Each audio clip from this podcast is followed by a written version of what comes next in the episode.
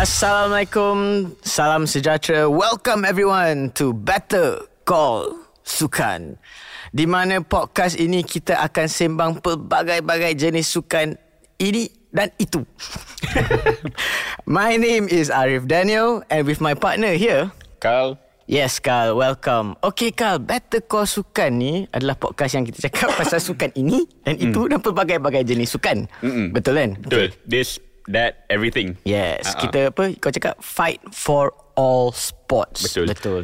Jadi kali ini, episod ni kita ada sukan yang berbeza. Bagi aku quite new, but some people macam dah lama lah dengar. And it's like we have today adalah national athlete. Sukan apa tu, Khal? Cuba cerita sikit. So, I dengar pasal sukan ni masa time lockdown ni kan. Kan social distancing apa semua kan. Yeah. Bila tengok kat Twitter, kat Instagram, so, apa ni footgolf kan? Footgolf. Kaki golf. Kaki golf. So, hari ni tuan-tuan dan puan-puan, our sports of the day yang kita nak sembang adalah footgolf. And we have two guests. Bukan satu, ini sejarah, dua. Debut pertama debut. Kali Better Call Sukan kita bawa dua terus. Yes, sebab kita ada both national athletes ya. Alright, Khal, tanpa membuang masa, bolehkah kau intro mereka? Tuan-tuan dan puan-puan, welcome Brother Fairus, Brother Zul. Thank you so much for coming. Okay. Alright. So terima kasih sudi datang untuk kita punya podcast Better Call Sukan. So kita nak cerita, sebelum kita nak tanya pasal Orlando, World Cup Footgolf semua tu, nak dapat tahu daripada each of you. So kita bermula dengan Cik Fairus. Ya. So intro sikit pasal abang semua. Macam mana you mula minat terhadap sukan? Kita nak tahu like your start lah daripada macam mana. Okay, permulaan dia, kalau ikutkan saya awal kot main daripada Cik Zul ni. So masa hujung 2018 tu, brother saya Sofizal, dia yang panggil, ajak main. Oh, so, this is about foot golf. Yeah. Okay. So saya kata ni sukan apa, saya tak minat lah kan? Sebab saya masih suka lagi apa, suka main bola kan. So before this you main bola and lagi. Okay. So then, masa 2019 tu dia ajak lagi. Dia kata sebab kita orang tengah cari player untuk pergi Asian Cup dekat Astoria. So saya masih tolak lagi. So start 2020 tu masa PKP, sukan lain tak boleh main. Yes. So yang dibenarkan golf, foot golf. So saya ambil kisah, kita try lah.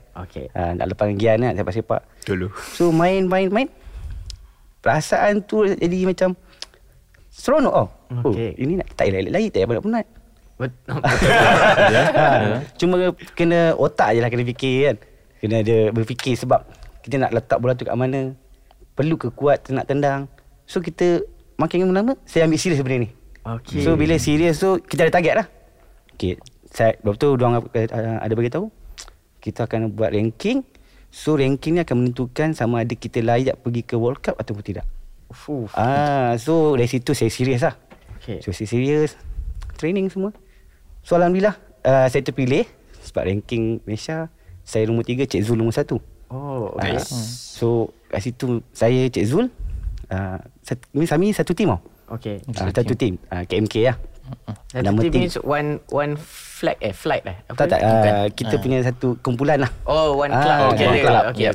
Kita ada kelab-kelab yang untuk football ni. So kita ada tournament kita sendiri yang dianjurkan oleh Persatuan Footgolf Malaysia, Liga. So ada liga lah. So kita orang sama ni lagi semangat lah kita nak main lah. Saya dengan Cik Zul terpilih dengan Cik Arif Danial lah. Kenal kan? Kenal. So bersyukurlah kita bertiga ni sama-sama naikkan sukan ni. Kami tiga dapat pergi.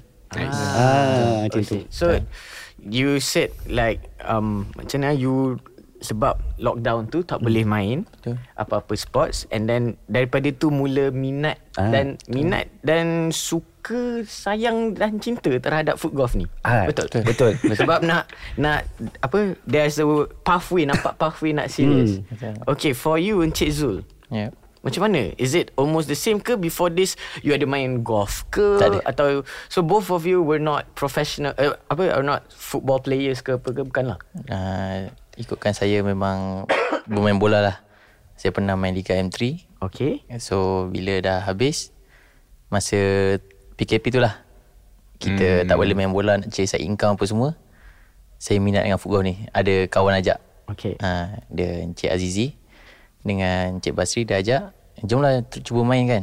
Kita pun cuba main. Bila cuba main tu jadi minat. Kita jadi macam ada target. Kita nak sepak tu bukan setakat sepak kosong. Okay. Kita ada target nak masukkan dalam lubang tu. Okay. Macam mana kelajuan bola tu kita nak kawal, strategi kita nak letak bola tu kat mana. So kita jadi minat. Sebab saya pemain tengah midfield. Oh okay, okay. So saya jadi, kita kalau midfield kita tahu kita nak hantar bola tu kat mana. Yeah. Kita ada target kita. Okay. Kat situ mula minat saya nak main footgolf ni lah. Okay, nice. So, I nak tanya, so, for orang yang tak tahu pasal foot golf lah, yes. So, macam mana format bermula? I mean, macam mana you datang ke tempat golf tu, daripada start sampai habis? Macam mana boleh beri macam jalan cerita? Ya, yeah, untuk orang dia tendang bola golf ke? Ya, betul. Bola tu saiz apa? Saiz 4 ke? Saiz 5 ke? Dia, macam mana? Ya, kalau pendengar yang macam first time dengar kan, tak tahu sebab aku pernah main. So, I would know a bit about it. Sama juga. So, ya, kalau orang yang macam, sebab kita sembang macam orang dah tahu apa tu foot golf kan? Yes, I know you both are Malaysian national athlete, but there are some people out there yang tak tahu pun sebenarnya. So why don't, if any one of you want to explain? Okay, foot golf ni masa saya mula-mula main, waktu kawan tanya, kau gimana main foot golf? Apa benda tu foot golf ni kan? Benda saya pun takkan kau tak tahu kan? Tak, dari mana dia kata tak tahu. Okay. So foot golf saya terangkan lah. So saya terangkan dia, okay, foot golf ni pakai bola standard size bola padang juga, size 5. Okay, bermain dekat course golf. So dia berfikir tau, takkan lubang kecil tu kau nak masukkan bola macam tu. Itulah dia. Tu cakap tak ada. Kita ada lubang dia. Oh, dia memang dah tebuk saiz bola. So lubang tu saiz 21 inci. Okay, nice. Besar dia. Okay. Dalam dia dalam kaki setengah. So untuk ngam-ngam bola tu masuk semua kan. So dia kata pun macam pelik lah. Takkan pakai kayu pula nak tendang kan. Cak tak ni pakai kaki. So bawa dia try dia main kan. So bawa dia try main, dia nak faham lagi. So saya ajar dia. Okay. So contoh hole 1, dia ada par 4. So kiraan dia sama macam golf, saya cakap. So dia hole in 1, eagle, birdie and par. So dia sebab dia pernah main golf, dia kata. So nak ajar dia senang. Bila orang yang main golf ni, bila kita ajar dia, dia dah tahu. Dia tahu laluan tu macam mana, kena ikut alur bukit tu. Itu semua dia dah tahu. So ajar dia dalam 3-4 kali, dia dah tangkap. Dia so sorry, saya kacau. So pakai, dia dah explain tak pakai kayu. Itu memang standard dah tahu. So kita pakai kaki. Kasut kita pakai footgolf pakai kasut boot ke, pakai kasut futsal ke, pakai kasut running ke ada technical? Maybe they have their own shoe. Kita tak tahu. Dia kasut ada khas dia. So dia pakai kasut turf. Macam kalau nak pakai kasut futsal tu agak bahaya. Sebab dia licin kan. So itu boleh buatkan kita berlaku kecederaan atau kemalangan tanpa diduga. So kat situ kita boleh patah tangan. Sebab kita jatuh terus stand. Landing. So kita perlu pakai kasut turf tu. Logik lah, sebab kalau pakai kasut boot nanti orang yang kena datang tu dah pacak dah kan. Boot memang tidak dibenarkan lah. Sebab bila kat green tu nanti dia akan rosakkan lah permukaan green tu. Sebab ada start boot kan. Kalau pakai boot. Betul. Yes, because yang when I played, you cannot wear boots. Betul. Tapi kalau tak ada, tak kisah kasut apa. I know you said you need to have a specific, which is turf right? But I don't have turf. Tapi boleh pakai ni, tapi lebih digalakkan lah. Betul. Yes. Betul. Like betul, they have turf lah for sure. Like national athletes. Of course. Just nak tanya lah. Okay, so so tu you guys explain macam mana footgolf main semua. So liga ni macam mana dia berfungsi? Macam satu tim 4 orang ke, atau satu orang ke, atau apa beranjak kategori? Yes, because golf sometimes they have like one flight. Which is 4 orang kalau golf. Kalau footgolf pun sama 4 orang. Sama. Dia kalau maksimum pun 5 orang lah. Okey. Untuk setakat macam kita nak main social ke. Tapi pernah juga ada letak satu flight 5 orang. Okay. Kalau betul tak cukup kan, okay, ada lebih ke player, nak letak satu flight 5 orang. 4 orang paling bagus lah. Kita macam paling selesa lah, sebab masa pun tak terlampau lama kita ambil kat situ. Yes. Kat situ. Maksudnya in terms of timing, satu round of foot golf berapa lama? Agak-agak main average. Tu nak cerita yang kat Orlando ke ataupun cerita kat Malaysia? Okey, Malaysia dulu pasal kita pergi Orlando lepas ni. Okey, kalau kat ni segmen 1, kat Malaysia dulu segmen 2 kita pergi Orlando. Okey, kalau kat Malaysia ni, kalau kos kat Bukit Lutong tu kalau pro-nya main, so dalam sejam setengah. Sejam setengah? Berapa hole? 18. Oh, 18. Okey. So kalau yang baru main tu akan pergi ke 3 ke 4 jam.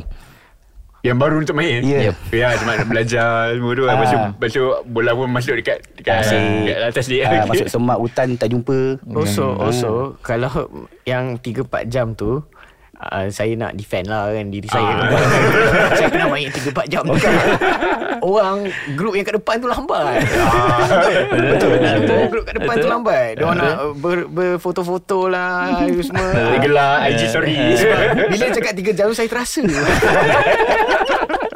And then some people diorang yang sejam setengah tu kan, itu diorang naik bagi ke? Tak, jalan. Oh, kalau naik bagi lagi laju kan.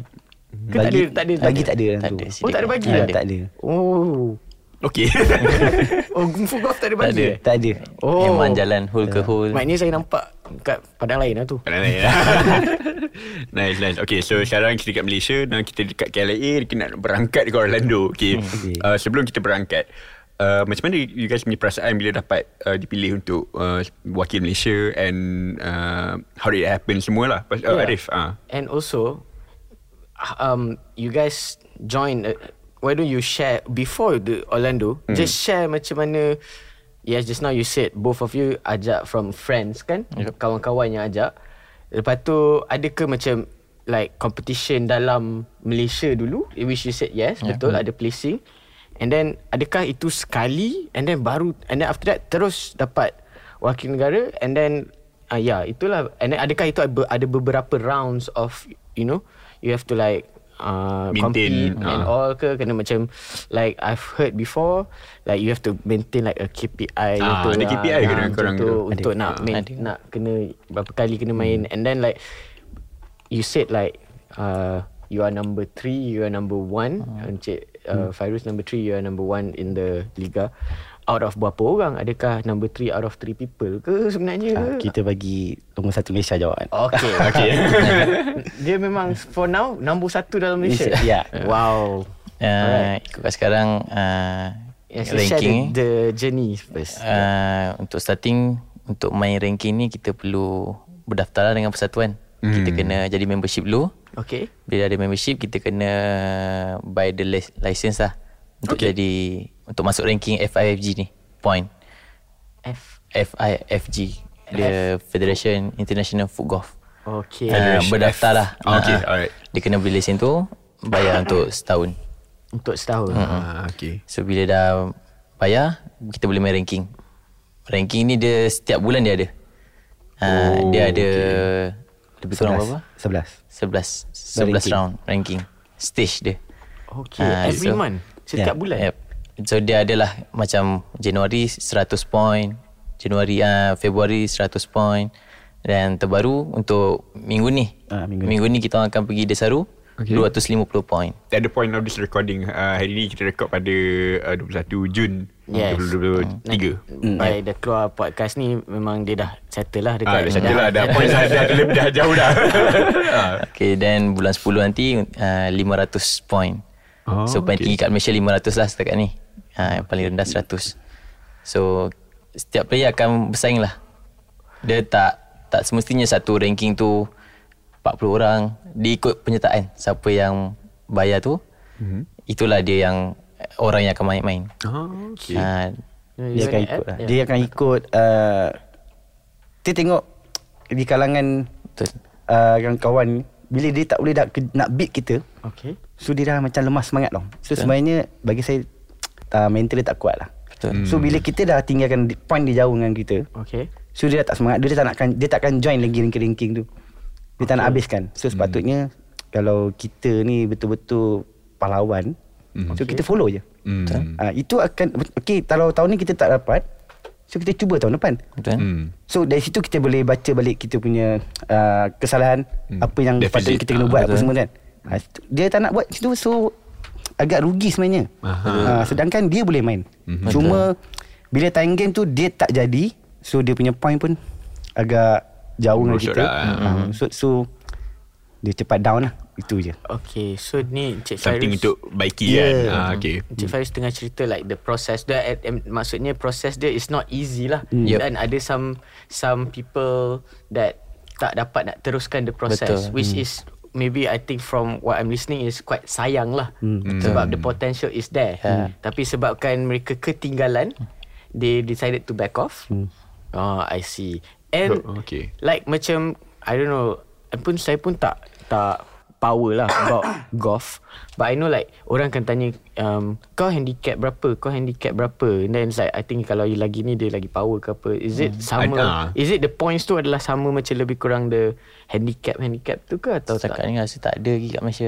Footgolf tak ada handicap. Tak ada handicap. Tak ada handicap. Apa diperlu ke tidak? Rasa tak perlu pun. Tak perlu lah. Sebab memang kat overseas pun yang saya tahu pun memang tak ada handicap. Tak ada. Tapi dia tanya berapa point lah, is it? Ke points tu memang kena like in a month you need to get 500 points ke macam mana dalam month, satu bulan tu berapa banyak points saya dapat? Saya rasa setahun lah, satu kalender setahun tu tengok berapa kita boleh kumpul point tu. Untuk menempatkan kita dalam kelompok Asia tu nombor berapa. Sebab kita akan main region Asia lah. Kita tak akan main region Europe. Kalau kena main Europe kita kena pergi Portugal, France Open, Spain Open, Portugal Open macam tu lah. Kena rajin lah. Itu kalau berkemampuan lah. Macam rasa kalau kita tak mampu, kita pergi macam Australia Open, China Open, Japan Open, still dalam region dia. So bila you kadang-kadang lah you pergi overseas semua ni kan, points tu akan collect lah. So dia akan tambah kepada world ranking lah. Every time they play, more points you get. Kalau official lah, kalau ada podium, kalau kita pergi tournament tu, kita dapat nombor 3, nombor 4, baru ada point tu. Kena podium baru dapat point. Nak cakap saya nak main je lah, semua saya boleh dapat point. Kalau setiap bulan tu awak follow main ranking tu, so kalau awak nak dapat champion tu memang sukar lah. Of course. So kita target dalam top 10 je. Kat situ kita ada sikit. So next time kita tak tahu, dia tak jadi, saya tak jadi. Kat situ kita dah cucur rapat. So you said you want the points is you are apa antara Asian, you know ni. Adakah the reason why you collect the points and you compare between Asia countries adalah sebab dalam Malaysia the number of people playing foot golf is low, and that's why kalau nak ranking antara Malaysia itu susah? Atau sebenarnya banyak, ramai je orang? So my question is, ramai ke your foot golf community, and then how at you as a national athlete do you get the support ni nak masuk World Cup ni punya ni nak, do you get the support, dapat support yang banyak ke daripada ramai orang, and for like the country do you get the support, and then is it ramai ke? Is that the reason why you cakap Asia and all? Sila tawak. Dia maksudnya dalam Malaysia ni ramai ke, and then lepas tu dapat support ke tak? Tu je, simple je. Untuk player saya rasa ramai player dalam Malaysia ni boleh bersaing dengan Asia lain, player Asia lain.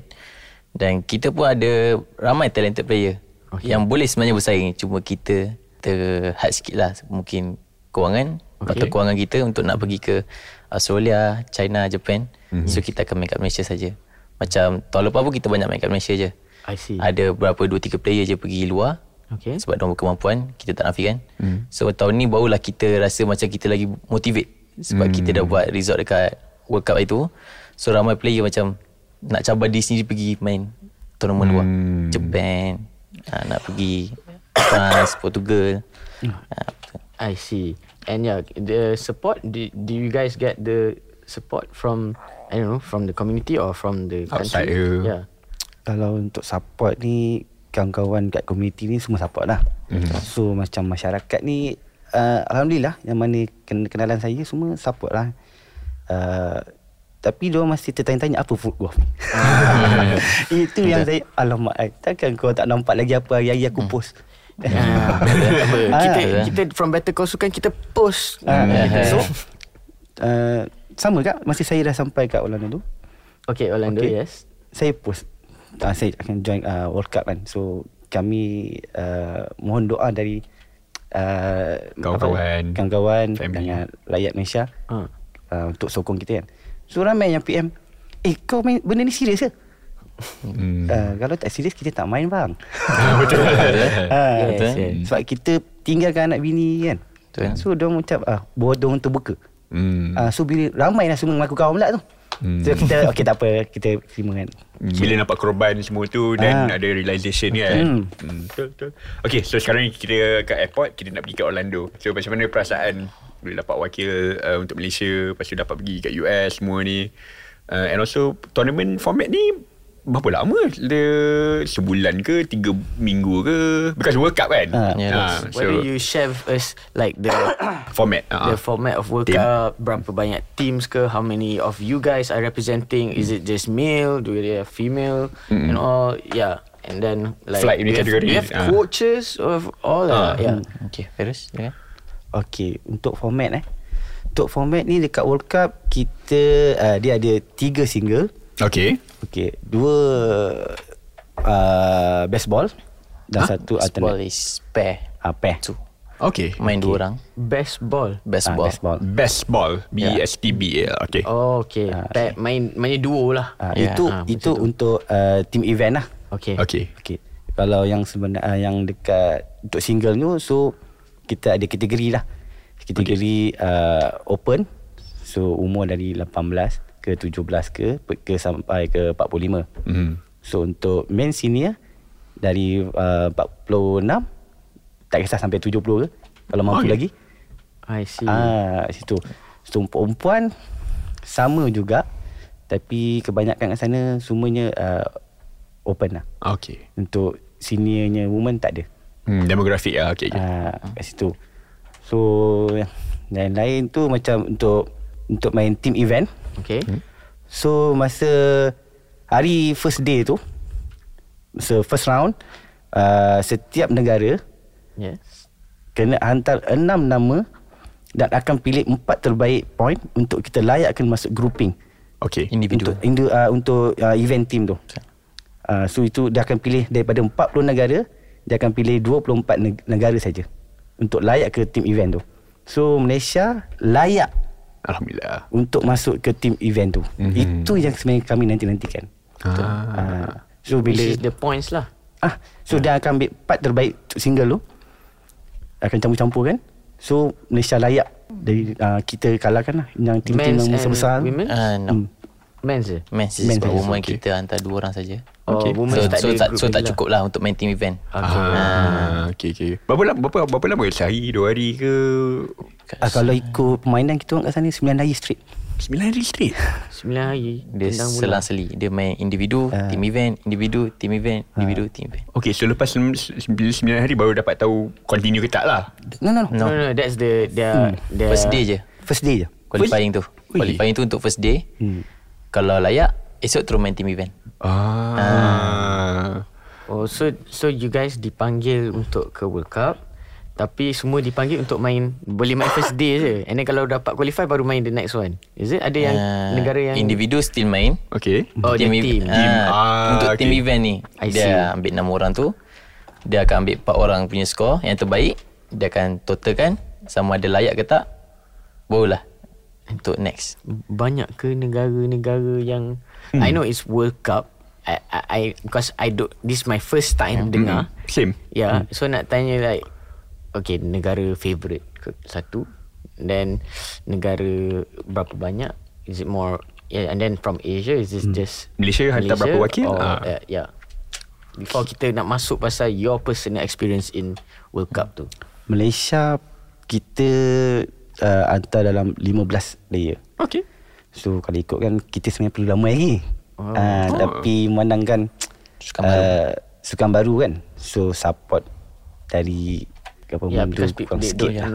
It's new. True. So kita pun apa yang ada ni kita pergi je. Kita pergi dan kita semua tanam dalam jiwa mesti nak kita nak sesuatu. Walaupun kita first time dan walaupun kita tahu pasukan-pasukan favourite tu seperti France, Argentina, Holland, Spain. Ini empat negara ni memang biasa saya akan tengok diorang dekat social media. So diorang memang top lah, player-player diorang semua. The question is they are top because diorang dah lama main foot golf ni. Maknanya foot golf in their country dah lama lah. Yep. Kita je kat Malaysia baru. Mungkin 2017, 2018 kita kat Malaysia. Diorang dah 2008, 2007 diorang start main. Oh, I see. So, sukan foot golf ni yang perkenalkan Holland. Pengasas 2008. Pengasas sukan ni. Ini soalan yang kita tak tanya sebenarnya. Tapi itulah dah, at least diorang dah jawab. Tapi bila kita tahu dia pengasas, tapi masa dalam peringkat kumpulan tu kita lawan diorang. Oh. Itu satu kebanggaan bagi saya sebenarnya. So aku dapat lawan dengan pengasas foot golf ni. So kita tahu diorang punya kekuatan macam mana apa semua kan.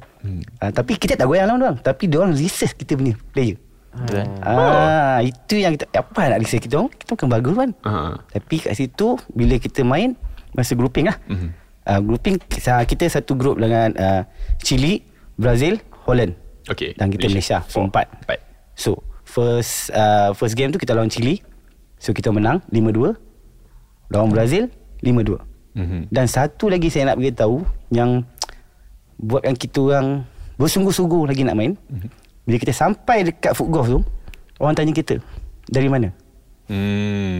So kita kat Malaysia kat mana?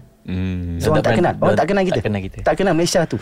Oh, the organisers also tak kenal ke? Organizer kenal. Player lain. Dia macam Malaysia kat mana ni? But you macam tanya kita. I know you represent the country. Yeah. You all have the Malaysian jersey lah, right? Yeah. I'm sure that's a spot. Only Malaysia from Asia or any other countries? Japan, China, Australia. Lagi Korea ada. So our neighbour countries tak ada lagi. Tak ada. So we are the first. Yep. First Southeast Asia. Kalau Asia yang kuat, saya rasa Japan lah. Jepang kuat. So ada player-player Jepang akan datang Malaysia. Ada. Kalau inter-Asia competition ni. I see. So macam minggu ni ranking kat Desaru tu player dari China. Ada. Dengan player dari Jepang. I see. Yang join untuk ranking ni. Betul. Tadi you cakap pasal diorang research pasal you guys apa semua kan. And also I nak tanya pasal teknik team-team lain. Macam ada beza ke, atau you know diorang punya preparation lain ke? Apa experience bila nampak diorang semua tu, and apa kita boleh ambil, apa you guys boleh ambil daripada diorang, and apa diorang boleh ambil daripada you guys juga. Kalau ikutkan preparation, team lain pun terkejut bang dengar kita punya preparation. Sebab kita orang preparation 3 bulan je. Diorang pun terkejut. 3 bulan, kita orang 2 tahun tau. So beza kat situ. Kita 3 bulan, diorang 2 tahun. So the World Cup is every 2 years? Every 2 years ke? Every 4 years ke? Every year ke? Macam mana World Cup dia? 2 tahun sekali. 2 tahun sekali. Oh, that's why you said preparation 2 tahun. Alright. Selamat. Macam preparation yang saya cakap tadi tu lah. Macam kita, sebab pasukan baru, sukan baru, so kita masih tercek-cek rentak. So bila kita pun kekurangan bajet, so kos kita pun tak banyak kat Malaysia ni. So apa yang ada tu kita layan je. Of course. So, apa yang pengurusan kata kita buat macam ni, kita buat ni je. So kita pun takkan nak keluarkan. Tapi sedangkan kita dah banyak keluar kan. So macam pasukan-pasukan lain tu semua terkejut lah. Tapi dia banggakan kita lah, sebab kita boleh kalahkan Chile, Brazil. Dengan Belanda pun memang kita kalah 5-2. Tapi kalau ikutkan result kategori tu, semua tak banyak kalah, 1-0, 2-0. Fight. Game tu fight. So diorang pun sebenarnya pening kat lawan kita masa tu. Cuma diorang punya mental, lepas tu diorang punya strength tu yang buatkan kita kalah dengan diorang. So kita dah tahu kelemahan kita apa kat situ kan. So andai kata kalau kita betul ada backup player, so macam kita datang ngam-ngam kan. Kalau ada backup player yang satu level dengan kita, kita boleh atasi lah dengan diorang semua tu. Ini bukan saya cakap, tim lain yang cakap. So diorang nampak Okay, so maknanya kalau ada pelapis apa semua yang belajar daripada current Malaysian team semua ni kan, so boleh kata kita boleh pergi jauh lah masa depan. Betul. Betul. So lepas kita dah habis untuk grouping tu, so baru orang kenal Malaysia, sebab kita layak ke quarter final. Kat situ ramai pula team yang support. Nice. Nice, nice. Rasa puas lah sebenarnya. Puas. Kita kira macam dapat jadi macam underdog lah. Which they are lah actually, because this their first. Adakah Malaysia the only country yang first time debut masuk, atau like you said Korea, Japan, China, diorang pernah masuk World Cup before this, or is it Japan first time juga? First time juga. Japan. Maknanya banyak countries yang first time jugalah besides you. Baru layak. Oh, baru layak. Oh yalah, I see, I understand. I nak tanya pada Bang Zul, masa jumpa berhadap dengan Brazil, Chile dengan Holland ni kan, apa rasa masa ke macam relax diorang? Of course kita rasa nervous, sebab kita buat nama negara kita. Team event ni kita buat nama negara kita, bukan nama kita je, kita buat nama negara. So of course kita nak buat yang the best. And against Chile, untuk kategori saya kalah. Okay. So, sebab player tu memang baik, memang bagus. Saya macam wow, betul lah, bukan player yang datang World Cup ni, bukan yang cikar-cikarnya. Semua level baik. And so okay, next game kita lawan Brazil.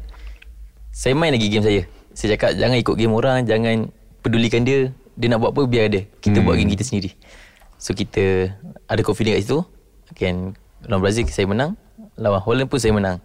Untuk 5-2 tu saya ada dapat curi point, dan saya marah kawan saya ada curi point jugalah, tapi tak kesampaian dan kita kalah 5-2. Cakap tak apa, janji kita dah layak, sebab kita ikut standing group point apa semua, head to head kita layak lah untuk ni. So kita baru first time masuk sini, kita main team event, kita layak main team event, kita terus menang dengan Chile, Brazil, dan kita layak ke Sukai. Itu satu pencapaian yang luar biasa lah. Nice. Okay, I nak tanya dua soalan. Okay, soalan pertama, lepas tu jawab, lepas tu soalan kedua, dan jawab lah. Okay, so soalan pertama, kita punya cost dekat Malaysia hanya tak banyak lah kan.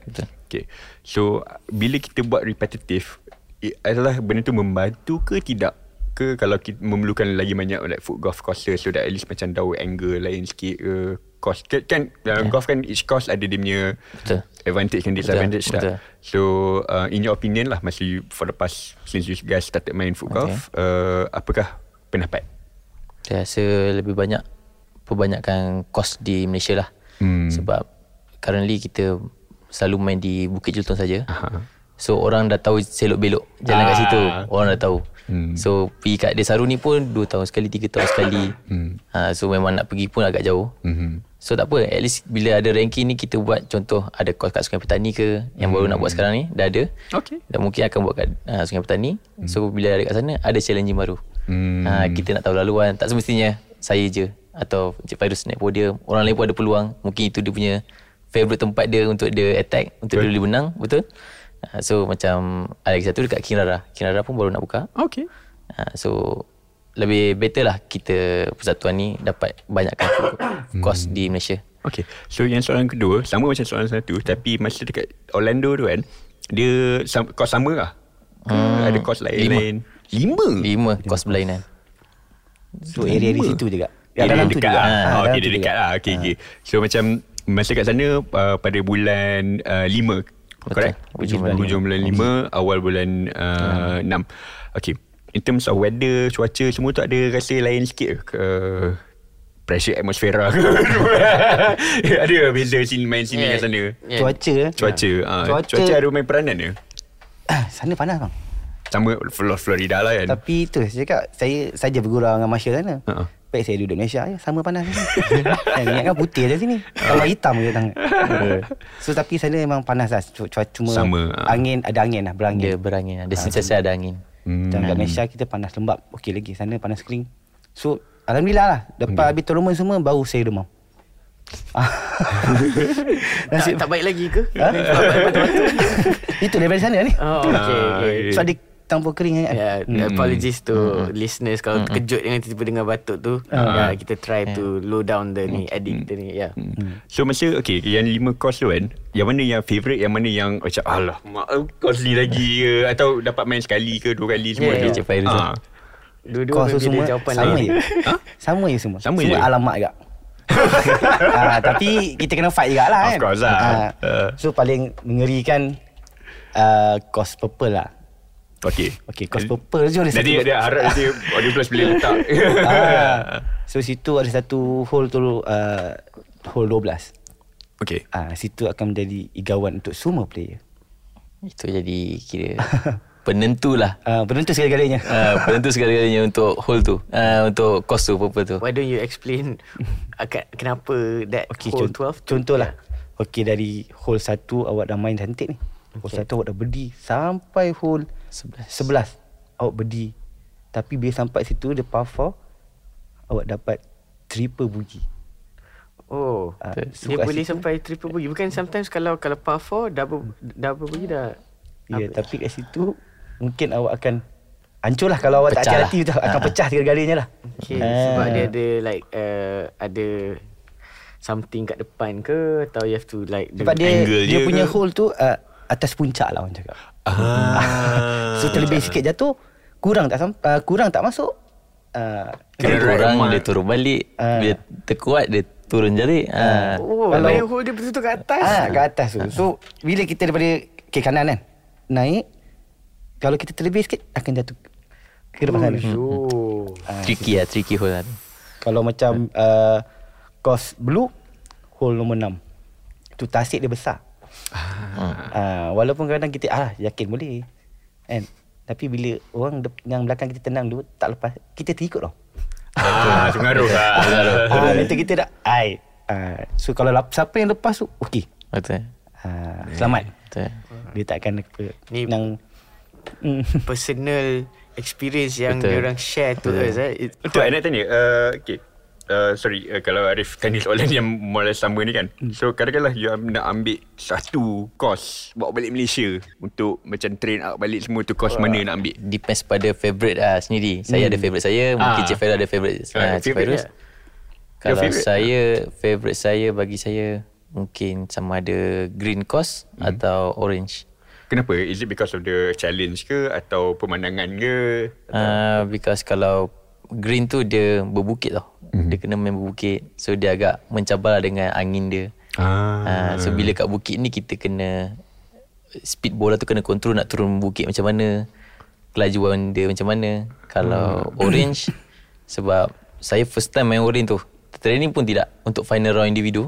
Okay. So agak puas hati lah dengan rekod saya dekat situ. Saya dapat 9 under, 9 berdi. Nice. Untuk final round. So jadi macam happy lah. Suka dah. Sonok lah dengan kos tu tiba-tiba kan.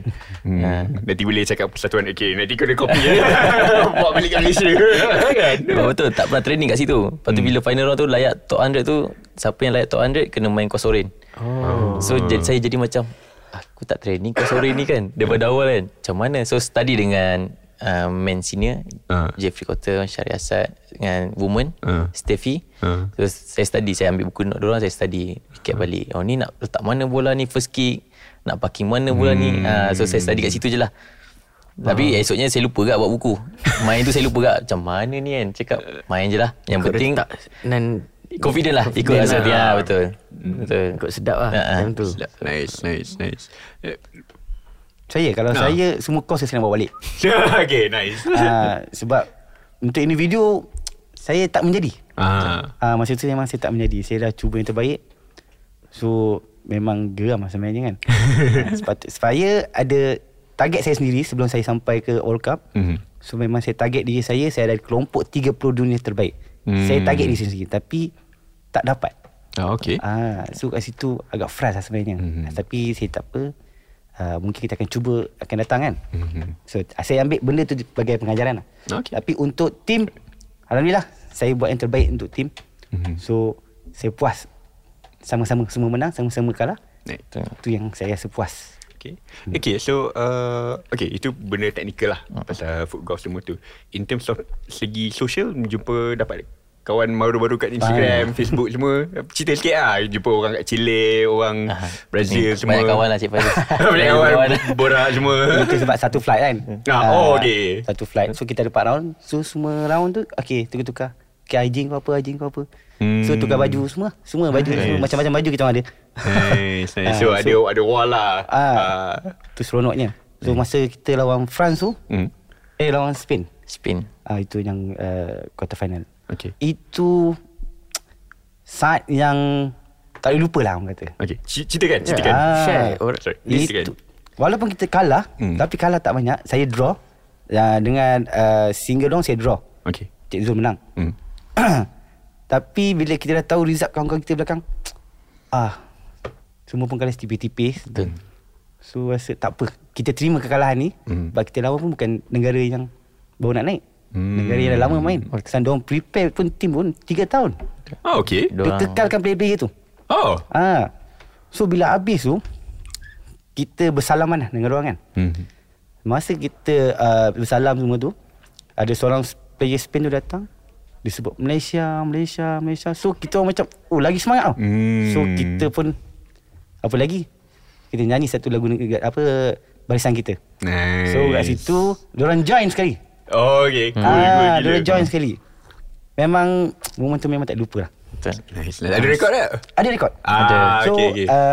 So bila kita buat macam tu, ramai negara buka mata tau. So dia kata Malaysia ni tim yang sporting. Walaupun kalah, tapi dia support sekali dengan tim yang kalangan kita. So menari sama-sama diorang kata. So dapat staff lah. So video kita orang tu jadi penutup masa World Cup tu. Jadi main video. Itu yang so player-player negara lain semua kenal player Malaysia semua. So masa okay, so itu dari segi budaya punya exchange lah kan. Okay, in terms of macam language, dapat belajar kata-kata baru. Portugis tak sempat. Dua orang pun Inggeris pun enggak. Pertama kita lawan, macam saya lawan yang Chile dengan Brazil. Player dia memang susah cakap bahasa Inggeris. So bila kita nak suruh dia marking bola ke apa kan, sebab takut kita dari belakang ni kita nak mengala bola tu ke lubang, bola tu ada bola dia. Okay. Please mark. Dia macam tak faham. Lepas tu kita tunjuklah marker kita. So please bagi bahasa isyarat. Bahasa dia isyarat. Lepas tu dia faham. Okay. So agak sukar lah nak faham bahasa. Diorang pun tak boleh cakap bahasa Inggeris kan. Of course. Tapi the common language yang I dengar ni is the love of football. Ya, betul.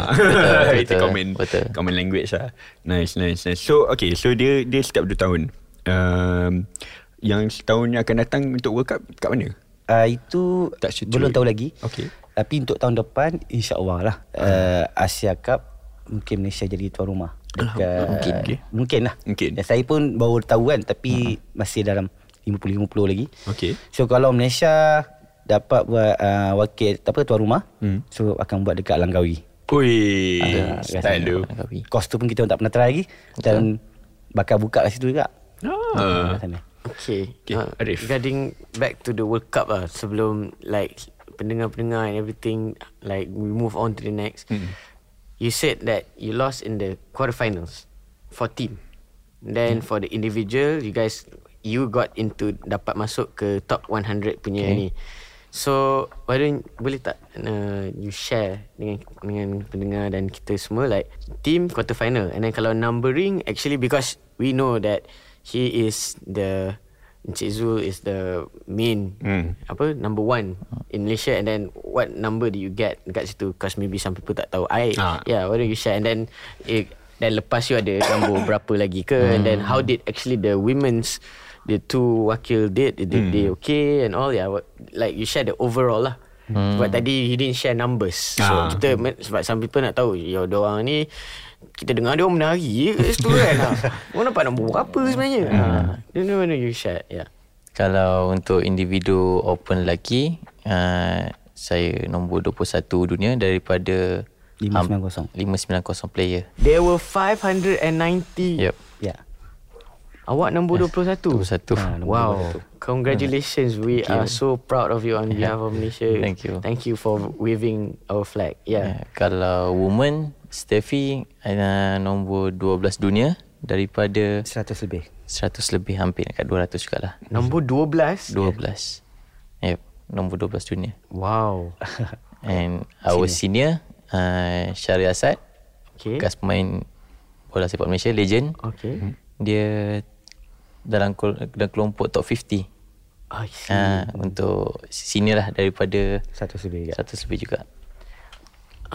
So only you yang kena main the orange one ke diorang pun? Yep. Oh. So, kalau untuk open, men's open, saya seorang lah daripada pemain Malaysia ni. Sebab untuk yang final round tu, dia ada pecahan dia. Top 100 main course orange, 101 sampai 200 lebih main course lain, 200 lebih sampai 300 lebih main course lain. I see. Untuk final round tu dia bagi semua orang dapat main. Even betul. You Cik Fairus pun dapat main lah. Betul. Tak adalah macam I'm out, so I support Encik Zul. Tak adalah. Terus main je. Terus main. Dia ada kategori pula. Okay. So macam top 100 main orange. Yeah. Okay, top 200 sampai ke 300 main kat sini. Dari 400 ke 500 main kat kos ni. Dia pergi macam tu pula. I see. Untuk kita betulkan balik kita punya ranking tu. Ranking. Position. So the orange course is the one that made you jadi nombor 21. Yep. Out of that 100 people. Yep.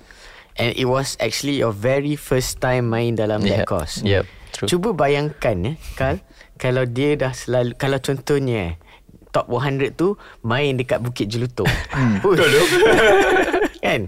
Bukan main kat Orlando, main dengan cuaca kita dekat normal kan. Itu dia apa dekat sana first time masuk orange tu 21 bulan. 3 bulan of practice. Wow. So we can see the potential in you and also your team, and maksudnya it can go grow more, bigger and better lah. Was that before you dapat lah nombor 21, ada aim ke sebenarnya? I know you macam okay, yes, bersyukur I got into that final hundreds, but do you have any aim and do you exceed or you kurang dapat the aim?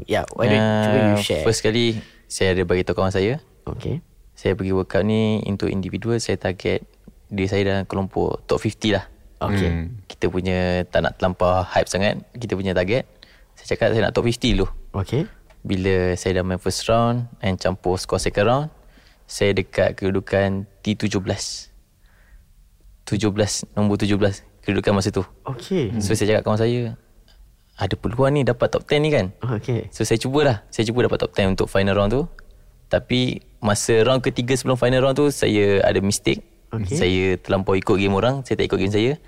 Kat situ saya dah macam down sikit lah. Saya cakap takpelah, mungkin top 20 relevant. Bagi aku kan, tak dapat top 10 tak apa, top 20 pun dah cukup. And final tu saya cakap saya nak buat yang terbaik. Itu je. Saya tak nak ikut game orang, saya nak main game saya sendiri. Correct. Saya buat je apa yang saya selesa. Saya tak perlu ikut sepakan orang yang terlampau jauh. Nak berlawan dengan dia tak perlu, saya ikut game saya sendiri.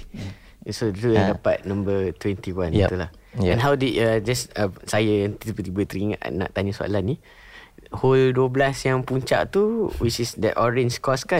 Purple. Oh, purple. So orange course you tak pernah ni, is there any course yang you macam sampai hari ni lah macam aduh, patutnya ke tak ada? Purple lah yang first round tu. Sebab tu kita nak qualifykan skor kita untuk team tau, main team event. So saya bernasib baik sebab masa main purple tu, lubang 1 sampai 11 saya dah ada bekal. Saya dah ada 5 bedi.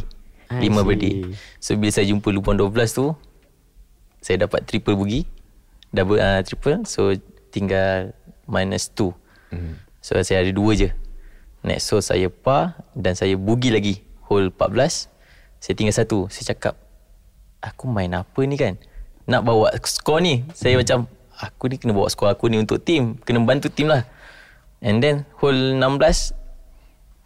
par 3 saya dapat hole in one. So saya macam okay, ada motivate untuk lagi 2 hole balance 17 dan 18. So hole in one memang selalulah dapat kan hole in one. Susah kat sana, susah nak dapat hole in one.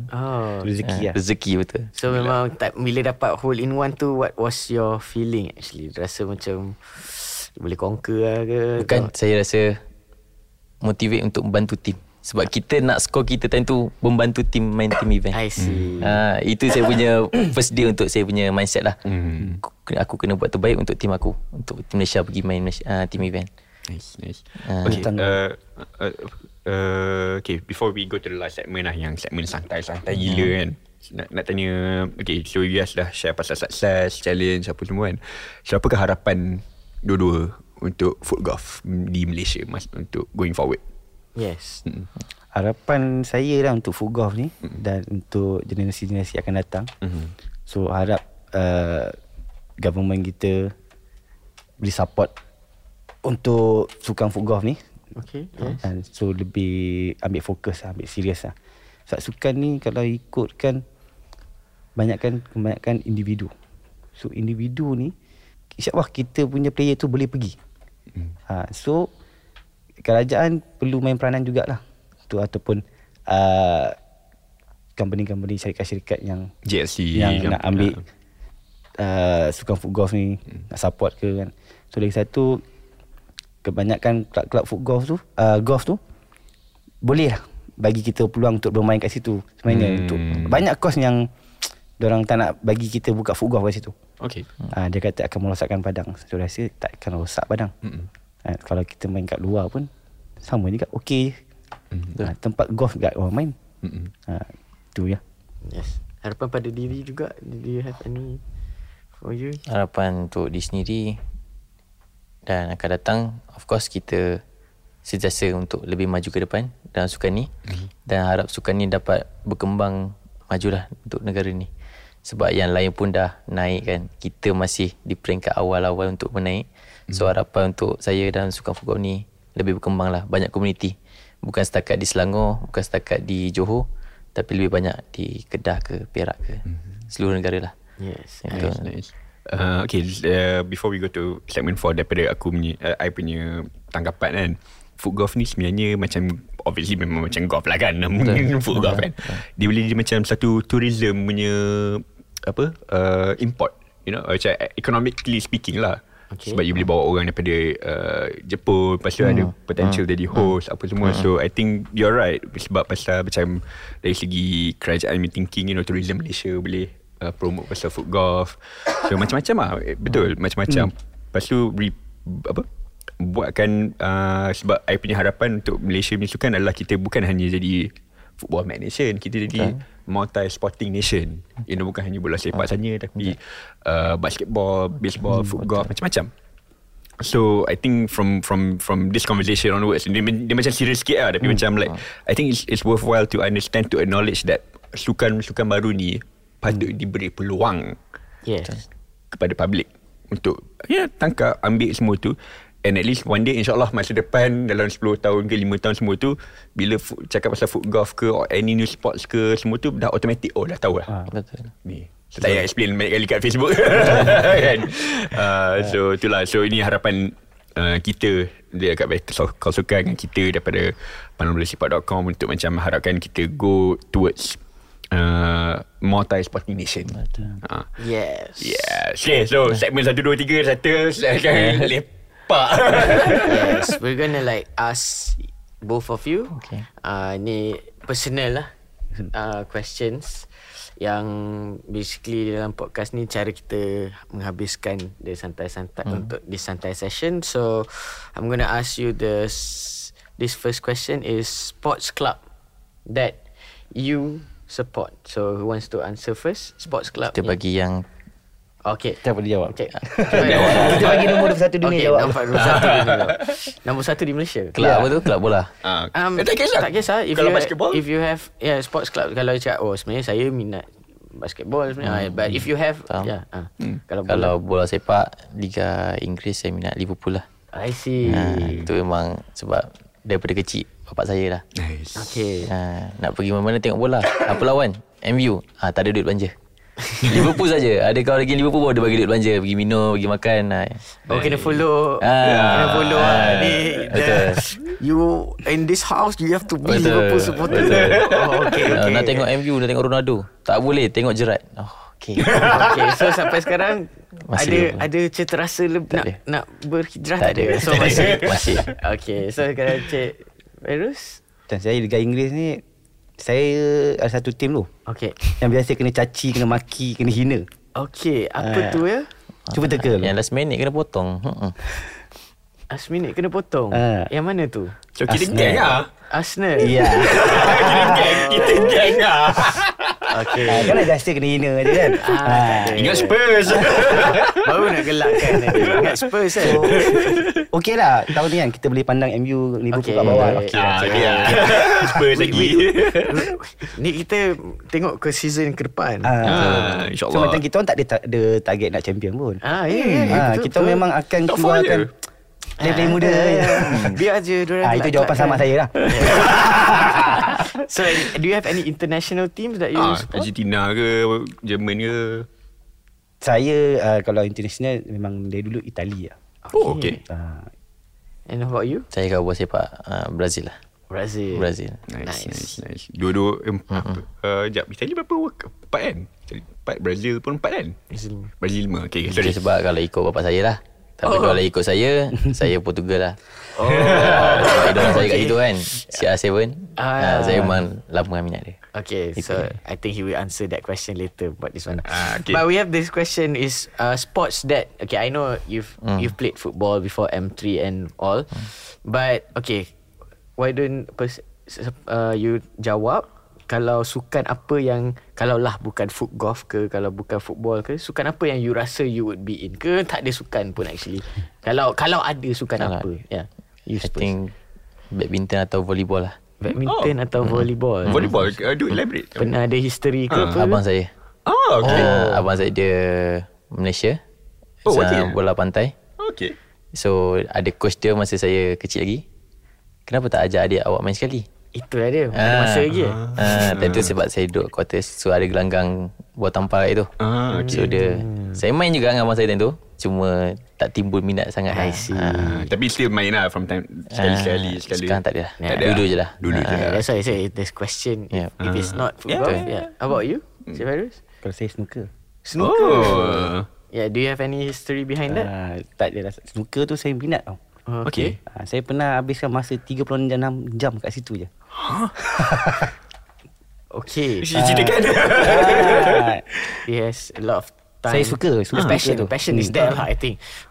So bila main footgolf tu kena mengena lah dengan macam snooker. Yelah angle. Kita boleh tahu angle tu nak kuat macam mana.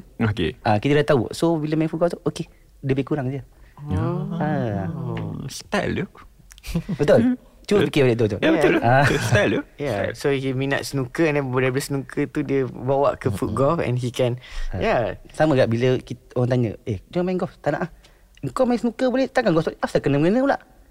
Cuba kau tengok betul kau nak aim kat bola tu kan. Kat lubang tu kan. Sama je. So kita tahu jarak dia macam mana. Pukulan dia, pace kita tu nak tahu macam mana. Okay. Next question. Sports yang you tak tahu lagi tapi macam nak belajar. Ada tak sukan yang macam tak, macam dari jauh nampak cool tapi sebenarnya tak tahu pasal sukan tu sangat tapi nak belajar. Ada ke? Nak tahu sukan apa yang saya betul-betul nak belajar? Sampai sekarang saya tak tahu. Okey. Sedangkan anak buah saya main untuk Malaysia tu. Okey. Okey. Chess. Okey. Alright. Interesting. Saya tak faham. Macam mana main chess ni? Okay. Saya tak faham. Saya nak belajar macam fikir. Anak buah saya main untuk Malaysia. Wow. So dia masa dia usia dia 15 tahun.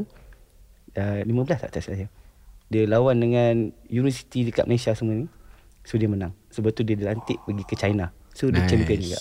Wow. So lepas tu dia tinggalkan. Okay. Dia kata, cukup target dia kata. Okay, nanti kita kena ada satu episod khas pasal chess. Okay. What about you? Dia tak ada kot. Tak ada. Dia nak belajar tak ada. Okay, sebab saya kalau minat sukan tu, saya akan belajar sukan tu. Okay. Saya akan terus mendalami sukan tu lah. Macam footgolf ni lah, baru kenal jadi minat, kita akan terus dive. Dive terus. Nice. Okay.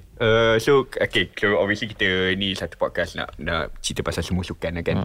So kalau ada request untuk episode Better Call Sukan masa depan, apa sukan you macam nak dengar ke, atau daripada macam nak dengar pasal sports marketing ke, apa episode nak dengar, apa request itu dia, apa request untuk episode masa depan. Untuk sukan lain apa tu? Tak kisah. Sukan lain bukan nak dengar bola, daripada sports marketing ke, physio chess ke tu. Bola tu kita dah biasa dengar betul. So yang jarang keluar dekat radio ni pasal futsal lah. Agak murung sikit lah futsal ni. Okay. Diorang macam, so you want to hear more about futsal. So dia macam tak mempopularkan sukan futsal kita kat Malaysia ni. Okay. Dulu okay popular. So makin lama dia macam kurang sikit. Sedangkan diorang ada liga diorang juga. Tapi macam makin lama makin suram kan. Okay. So macam kesian juga player-player tu. Kita tak kenal. Kau main untuk futsal untuk negeri ni tak tahu pun. Okay. So one day kita kena, one day kita kena series of futsal juga. Betul betul. How about you? Any other sukan yang you nak dengar dalam Better Call Sukan? I think sama ke futsal. Sebab ramai kawan yang dah main liga futsal Malaysia. Dan kita pun tak tahu dia main untuk kelab ni, kelab ni. Dia dah main collab main Malaysia. Kita pun tak tahu dia. Sama macam footgolf lah. Sedangkan futsal tu dah lama kat Malaysia kan. Orang tak nampak. Okay, okay. Nanti kita plan, kita plan. Nanti kita buatkan produksi kita. Okay, cool, cool. Okay. So soalan seterusnya I campur dua lah. Atlet dengan jurulatih yang favourite. Tak kisah bola ke basketball semua, semua apa coach yang favourite dengan atlet yang favourite. Atlet kalau dengan negara ni Hazilul. Okay. Saya betul-betul respect dengan dia. The pocket dia punya, rocket man. Yes. Dia punya mental memang siapa pun tak ada lawan dia. Okay. Itu yang saya respect dari dulu sampai sekarang. Walaupun saya tak pernah bersua muka dengan dia, tapi kita tahu dia punya semangat tu, dia punya mental tu. Dia juang bukan kerana duit tapi untuk negara. Walaupun ada masalah peribadi dengan ni lah. So tapi dia masih dia main demi rakyat. Dia cakap. Betul. Betul. So saya dah semua suka lah dengan dia punya inspirasi, dia punya karisma dia. Yes. Okay, okay. How about you? Kalau saya, bagi saya Amri Ayah lah. Sebab dia usia tua, usia yang sekarang pun dia masih boleh perform untuk level dia. Level Malaysia yang kita tahu player muda makin naik, tapi dia still boleh perform dengan umur dia macam tu. Kita respect lah dia punya jaga badan dia, mentality dia untuk still main. Bantu tim player muda ni. Do you have any international favourite athlete? Yep. Cristiano Ronaldo lah. Kau pancing. Tadi dia nak jawab dah tadi.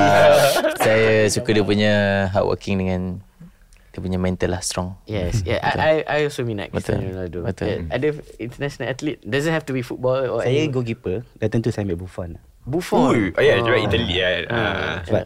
Dulu memang saya pun pernah main untuk state. Cuma rezeki saya sampai ke under 21. Okay. So saya punya base memang semua player top-top. I see. So ada kecederaan ACL lah. Okay. So saya tak diteruskan. Okay. Coach. Favorite coach. Coach kat Malaysia ni. If you have to pick one, then you tak ada masalah pun international. Tak kisah pun. Saya biasa lah. Arsene Wenger lah. Okay. Man. Okay. You? I think Klopp lah. Sebab kita bukan nak dia, tapi bila datang kat Liverpool ni, dia punya passion tu macam lain lah. Aura dia lain. Walaupun kita tahu dia nak beli player ni pun tak dapat sokongan daripada club, tapi dia punya passion untuk club tu. And also I think bila tengok, you know, you guys cerita pasal the athlete and the coach yang you guys suka kan, the common theme is their passion. So that passion tu mengirapkan kepada apa you guys buat kat footgolf.